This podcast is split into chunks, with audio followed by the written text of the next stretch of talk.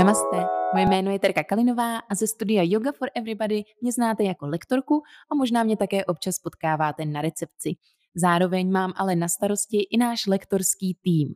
Čím dál tím víc naše lektory poznávám, tím víc zjišťuju, jak úžasní jsou.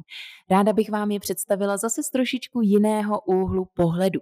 A proto jsem pro vás společně s nimi připravila pár skvělých rozhovorů, kde představí nejenom svou jogovou cestu, ale také své další zájmy. Věřím, že si tyto rozhovory užijete úplně stejně jako já. Na dnešního hosta jsem se velmi těšila. Mám tady u sebe Katku Prímkovou, majitelku našeho krásného studia Yoga for Everybody. Ahoj Katí. Ahoj Terko, ahoj posluchači. Já jsem dlouho přemýšlela, jaké téma spolu zvolíme tady na ten dnešní podcast, protože tebe znají především naši posluchači a naši studenti jako lektorku jógy a jako teď aktuálně majitelku studia. Ale ty máš spoustu zájmů a tím největším je cestování, máš toho procestovaného opravdu spoustu a možná nejčastěji, asi nebudu daleko od pravdy, jsi se vracela do Ázie. A to je téma, které bych tady s tebou dnes chtěla probrat. Kdy to tvoje cestování začalo, kdy se v tobě probudila ta velká cestovatelka a kdy začala tady ta tvoje životní etapa? Tak já moc děkuji za tohle téma, které mi je opravdu velmi blízké. Cestování je vlastně moje celoživotní náplň a vášeň. A kdy to všechno začalo? No, začalo to zhruba před dvanácti nebo čtrnácti lety, a kdy jsem byla taková trošičku, bych řekla, unavená životem, možná malinko přepracovaná. A kdy jsem se rozhodla, že se vrátím zpátky do Indie, a záměrně říkám vrátím, protože jsem tam byla s mojí kamarádkou Péťou rok rok dříve, kdy jsme projeli teda ten hlavní trojúhelník na severu, navštívili jsme státy nebo města Jodhpur, Jaipur, Agru, stihli jsme se ještě otočit ve Varanasi, který je trošičku bokem tuhle cestou. A tenkrát vlastně tohle byl takový můj první otisk v mém srdci, kdy ta Indie mi přirostla tak blízce, že jsem se vrátila a už jsem ji nemohla jako dostat uh, smít z kůže, když bych tak řekla. Uh, a furt jsem jako přemýšlela jenom nad tím, jak, se, jak to udělat, abych se mohla vrátit zpátky. A netrvalo dlouho a já jsem vlastně přišla s tímhle rozhodnutím, že se vrátím zpátky do Indie. Na co nejdelší dobu to půjde. A v té době tenkrát se dávaly víza ještě na půl roku, což už dneska nejde. Dneska dostanete turistický na měsíc, maximálně na tři měsíce a už je to trošku složitější. Nicméně rozhodla jsem se, že teda udělám všechno pro to, abych tam mohla zůstat půl roku, ale neměla jsem v té době žádný našetřený peníze, žádný úspory. A, takže jsem šla rozprodávat všechny věci nepotřebné, jako je počítač, kolo, nevím, žehlička, všechno to, ta výbava, kterou jsem si střádala několik let. No a když se mi teda podařilo našetřit nějakou úsporu, tak jsem si teda zbalila batoh uh, z těch věcí, které mi zbyly. Byl to foťák a tři trička, samozřejmě yoga matka. Tak a teď jsem připravená, ale co dál? Takže jsem si našla školu v Indii, bylo to v Rishikeshi a chtěla jsem vlastně tenkrát uh, odjet do indického ašrámu, naučit se praktikovat správně všechny asány a umět si sestavit sama vlastní lekci. S tím, že jsem počítala, že zůstanu ve světě ještě nějakou chvíli, tak abych mohla kdykoliv rozbalit podložku, skočit na ní a vlastně jako zacvičit si, navnímat zrovna, co to tělo potřebuje, bez toho, aniž by mě někdo vedl. Takže tohle tenkrát byl jako můj první záměr vůbec, proč se stát nebo proč jít do, do indické školy. Hmm. Jestli tomu teda dobře rozumím, tak si, si zbalila jenom ten svůj baťoch a vyrazila si tedy úplně sama a bez plánu. Co na to říkali tví přátelé nebo možná i rodiče, co si o tom mysleli a nebáli se o tebe? Samozřejmě báli. Báli se hlavně teda mý kamarádi, kteří mě hodně odrazovali, jak už to holku samotnou solo cestovatelku vyrazit do Indie. Ale musím říct, že mý rodiče mě velmi podpořili, jako vždycky a se vším, ať to byl jako sebehloupější nápad, tak stáli při mě a jsem za to hrozně vděčná. Takže věděli, že jakmile se mi rozzáří oči a mamka mi tenkrát říkala, když jsem viděla ten tvůj úsměv a to rozhodnutí bylo už daný, a ty jsi si pomalu šla balit ty věci, tak jsem věděla, že tě nic nezastaví. Takže tam jsem měla jako velkou podporu a vlastně mi řekli, jo, jeď na zkušenou a pokud se vrátíš za měsíc, je to v pořádku, pokud se vrátíš za několik let, je to taky v pořádku. Tady vždycky máš uh, ten svůj domov. Nebylo ti někdy smutno, nestýskalo se ti po domovu, když jsi byla takhle dlouho na cestách? Chybělo ti něco? No popravdě nebylo, i když občas se mi teda postesklo po teplé domova, po mamince nebo po svých blízcích, po kamarádech. Co mi trošku chybělo, byl český chleba nebo obecně jídlo, který prostě, když cestujete dlouho, tak vám po chvíli začne chybět. Ale jinak každý den byl opravdu tak doslova jako našlapaný těma novýma zážitkama a všem, co se odehrávalo nečekanýho v Indii. Takže vy nemáte moc čas jako přemýšlet nad tím, že se vám stýská nebo že je vám smutno. Navíc člověk podle mě v Asii obecně nikdy není sám. Pokud vyloženě nevyhledává, že by se někde zavřel na pokoji, tak tam nikdy není sám. Tak možná třeba, jestli jsi se i necítila jako v nebezpečí, jak to vlastně probíhalo? Tak já musím říct, že jsem se teda nikdy necítila v nebezpečí, nebo že bych se bála o svůj život v Indii nebo obecně v Asii. To se kolikrát víc bojím, když se vracím v pátek večer domů tady na Žižkově, ale opravdu v Indii jsem se nikdy nebála, protože tím, že jsem cestovala sama, ještě holka, tak všichni měli pocit, že se o mě musí nějak postarat, že mě musí ochránit. A jednak jsem pro ně byla zajímavá, že se přišli zeptat teda, co dělám, odkud jsem, a nějak se se mnou dali do řeči a jednak mě teda brali opravdu pod svá křídla celé skupiny. Takže myslíš, že pokud třeba teď nějaká žena takhle uvažuje o tom, že by taky sama vyrazila jenom s baťohem, že se nemá teda úplně čeho obávat, nebo asi samozřejmě záleží, kam vyrazí, ale že asi by to teda mělo proběhnout všechno v pohodě. Určitě, určitě bych jí doporučila, ať se zbalí a vyrazí, a myslím si, že člověk, když se fakt nastaví, takže je otevřený všemu, co přijde, a samozřejmě nevyhledává nějaký místa, které jsou nebezpečný, nebo nechodí někde o půlnoci, že by se coural někde po městě, a tak se mu nemůže nic stát, nebo nechci říct nemůže, ale prostě nic nestane. Ono fakt strašně moc záleží o tom vašem vnitřním nastavení, s kterým tam přicházíte, do jakýkoliv země, s kterým tam přijíždíte, a jak moc se chcete zžít s těmi místními lidmi nebo vůbec s tou uh, kulturou. A samozřejmě, pokud pojedu do Indie a budu tam chodit v krátkých šortkách a budu celá odhalená, tak na sebe budu upozorňovat. Já obecně při svém cestování chci hodně splynout s davem. Je to nejenom kvůli tomu, že přesně cestuju sama a jsem žena, ale i kvůli tomu, že další druhá moje vášeň je fotografování a to potřebujete co nejméně jako na sebe upozorňovat, abyste zachytili vlastně tu situaci, která tam je na té ulici. Takže tady to bych doporučila každý ženě i klidně muži, aby se snažil co nejvíc zapadnout a zžil se s těma místníma. A ono tohle je vlastně uh, velice příjemně potom vnímaný obráceně z té strany jako konkrétně těch Indů, uh, když jste oblečený jako oni, uh, když se snažíte mluvit uh, jejich jazykem, aspoň jako základy, když se usmíváte, protože oni se furt usmívají. Takže vlastně tím vás víc vemou pod křídla a stáváte se jako součástí celé té vlny, na kterou skočíte v té zemi. Jo. Tak tohle je důležitý. A jakmile vlastně člověk jde proti proudu, nějakým způsobem se rozhodne, že tohle mu není blízký a už je v té zemi, tak to většinou nefunguje. A pak přesně Uh, to je ten, ta, ta chvíle, kdy se říká o Indii, buď ji budete milovat nebo nenávidět na celý život nebo do konce života, tak to je tohleto ono.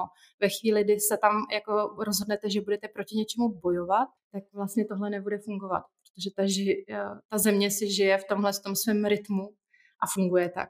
Takže nejlepší jako moje rada je jako skočit tam, odjet tam, odletět, a prostě jenom nechat se unášet tím davem a celým, tady, celou tou zemí pulzující. To jsi řekla moc krásně a moc děkuju za takovou obsáhlou, krásnou odpověď, protože si myslím, že to je takový možná nešvar i dnešní doby. Ty přeci jenom si tady ty velké cesty do té Indie začínala už třeba před těma dvanácti lety, ale dneska už je cestování taková běžná součást našich životů, je velmi dostupné, dostaneme se v podstatě kamkoliv, pokud tady teď zrovna není zavřeno, ale za normálních okolností, a často vlastně naivně spousta lidí vyrazí do země a teď jsou jako ve velkém šoku s tou změnou té kultury v Asii obzvlášť, to je vlastně úplně něco jiného než Evropa.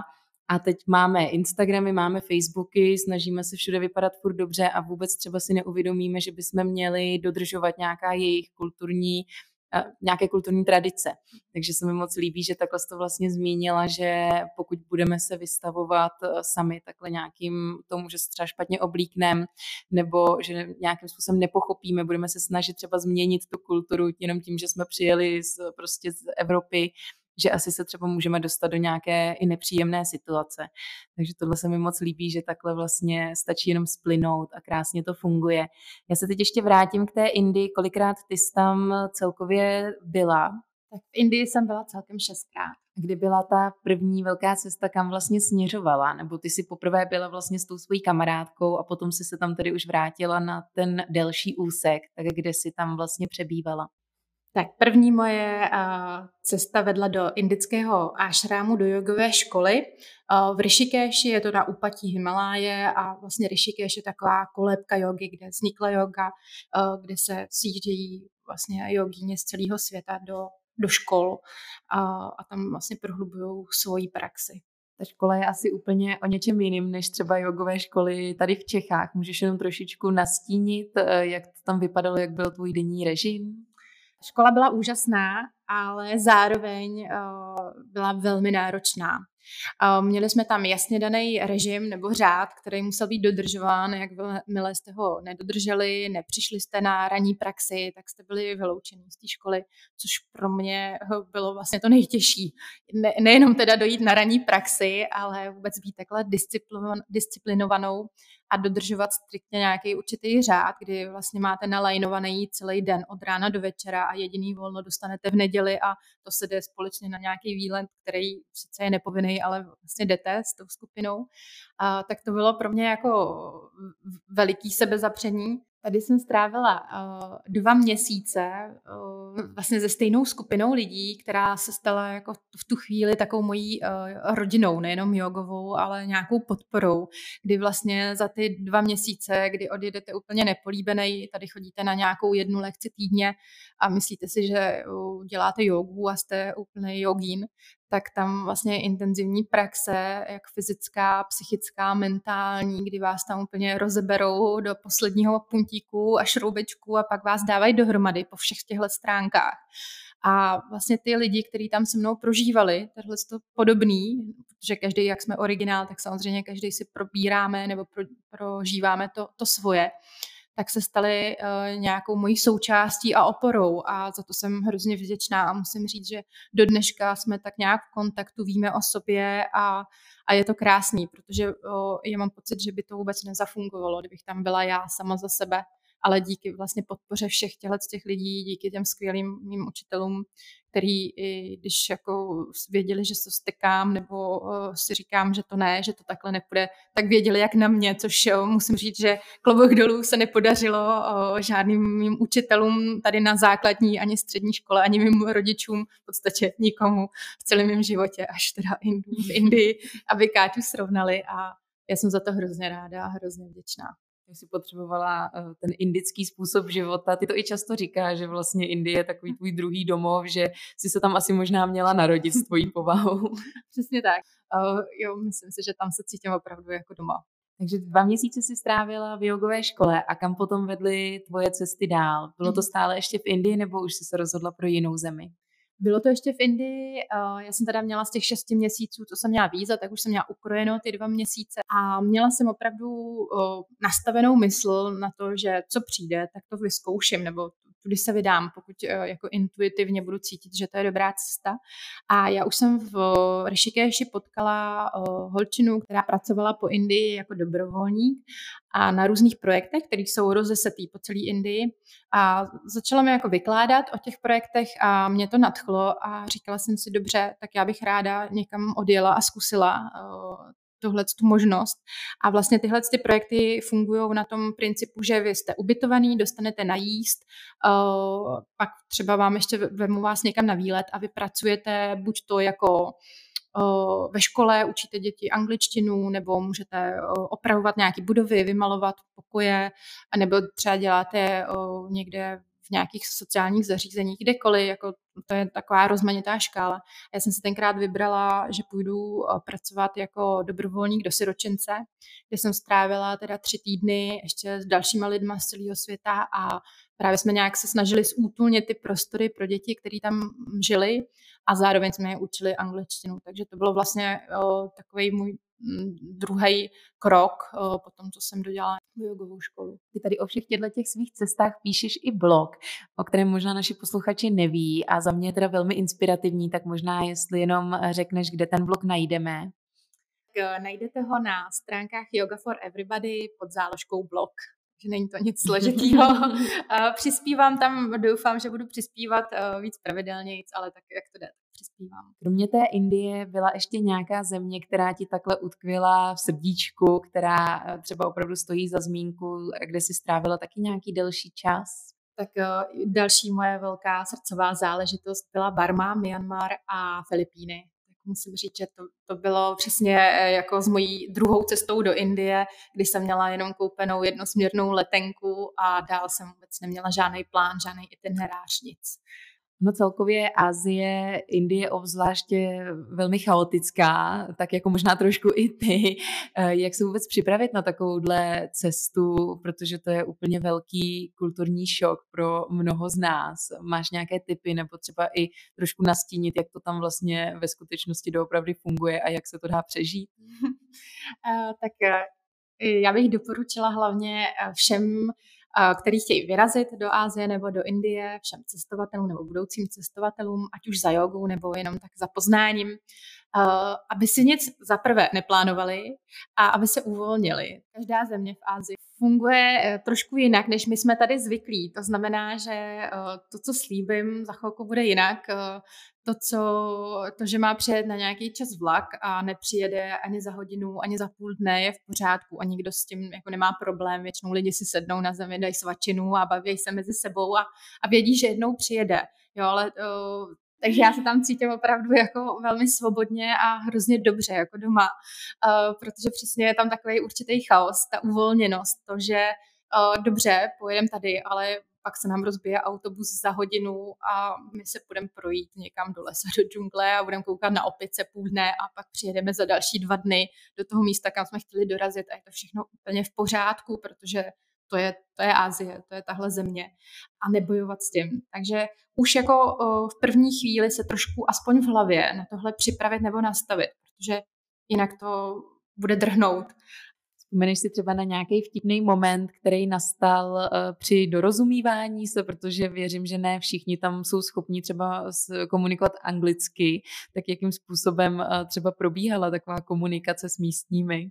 Těch momentů vtipných tam bylo o, spousty a hlavně já se vždycky snažím v každý zemi mluvit tím místním jazykem, což pak já jsem vlastně jako vtipná o, pro to publikum, ale o, co se mi vybaví jako první moment teďka o, bylo třeba, že jsem se snažila vždycky posouvat nebo m, přesouvat z nějakého místa do, do dalšího místa tou nejlevnější možnou variantou.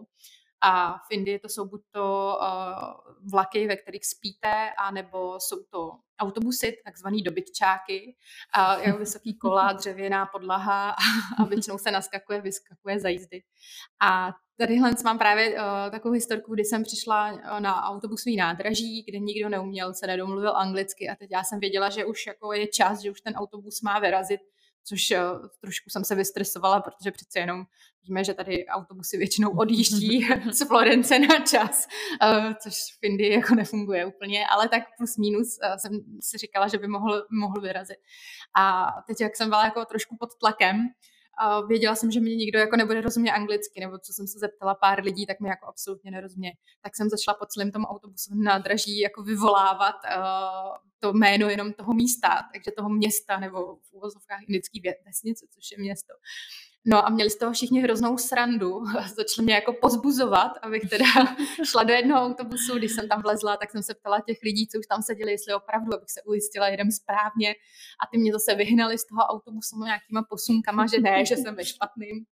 tak jsem vyskočila zase s batohem a zase jsem tam jako vyvolávala uh, to, to místo, až se pak tam slitoval jeden řidič a teda mě jako chytil za ten batoh a odtáhl mě k sobě do autobusu, tam mě ujistil zase posunkama samozřejmě, že už jsem správně, ať se uklidním, ať už tam nevy, nevyřvávám na autobusáku a že mě tam doveze. Uh, takže to, bylo, to byla jedna z takových jako chvil, kdy jsem se pak smála sama sobě a musím říct, že pak, když jsem dorazila teda na to ubytování nebo na to místo do té rodiny, kam jsem měla dorazit, tak se ta paní domů nebo ta maminka tak byla hrozně udivená, že nemohla pochopit, že jsem tam opravdu dojela autobusem. Že to zvládla. Že jsem to zvládla. Já si na mě koukala, když spadla z nebe hmm. a furt říkala, to není možný, že jsem jako prostě si sem dorazila autobusem, protože on pak vlastně jako musíte vyskočit ještě někde na takový polňačce a pak kus dojít, asi, no kus bylo to asi třeba tři, tři kilometry, který jsem musela dojít a jenom zase chci připomenout, že v té době žádný jako v mobilu mapy to neexistovalo. Já jsem měla třeba vytištěnou anebo v hlavě, mm-hmm, spíš co jsem jasný. si jako vyfotila v hlavě. Tak jsem někam šla a říkala jsem si, no tak do tmy tam snad dojdu. A došla jsem a byla z toho opravdu jako překvapená, milé, ale takže hmm. i pro místní jsem tam byla takový unikát. Hmm. To je zajímavé, jak vždycky na těch cestách to tak nějak vždycky prostě vyjde, ani člověk vlastně zpětně neví, jak se mu to povedlo. Malý zázraky. Super. Teď se malinko odprostím od Indie a cestování a mám tady svou oblíbenou tradiční otázku na závěr, jestli máš teď nějaké své jogové, nejogové přání. A, tak děkuju za tu otázku. To mají všichni rádi. Ano, ano. ano.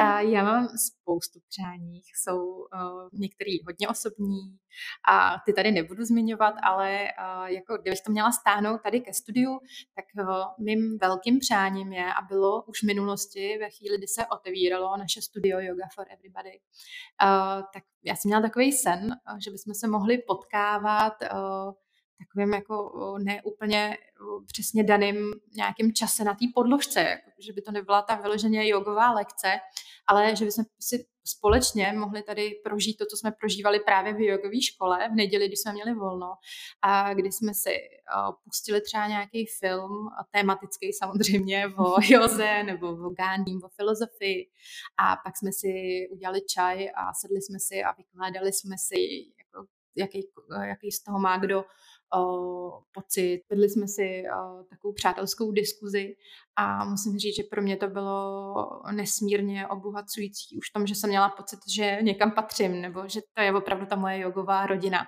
Takže tohle je můj velký sen už od chvíle, kdy tohle studio vzniklo a teď možná by se mě zeptala, proč to ještě uh, neproběhlo, nebo proč jsme to nezrealizovali, ano. Uh, protože já ke všemu potřebuji trošku nějaký impuls nebo vědět, uh, že že z té strany vlastně tady všech studentů a lidí, co sem dochází, že vůbec by přišli se položit s námi v pátek večer, kdyby měli čas na tu podložku, dali si pod hlavu bolstr, který jinak se na něm potí, na nějaký fyziojoze a teď si vlastně jako oddechli a pak jsme si společně vykládali. Tak pokud bude zájem, tak moc ráda, jestli se tohle někdy zrealizuje.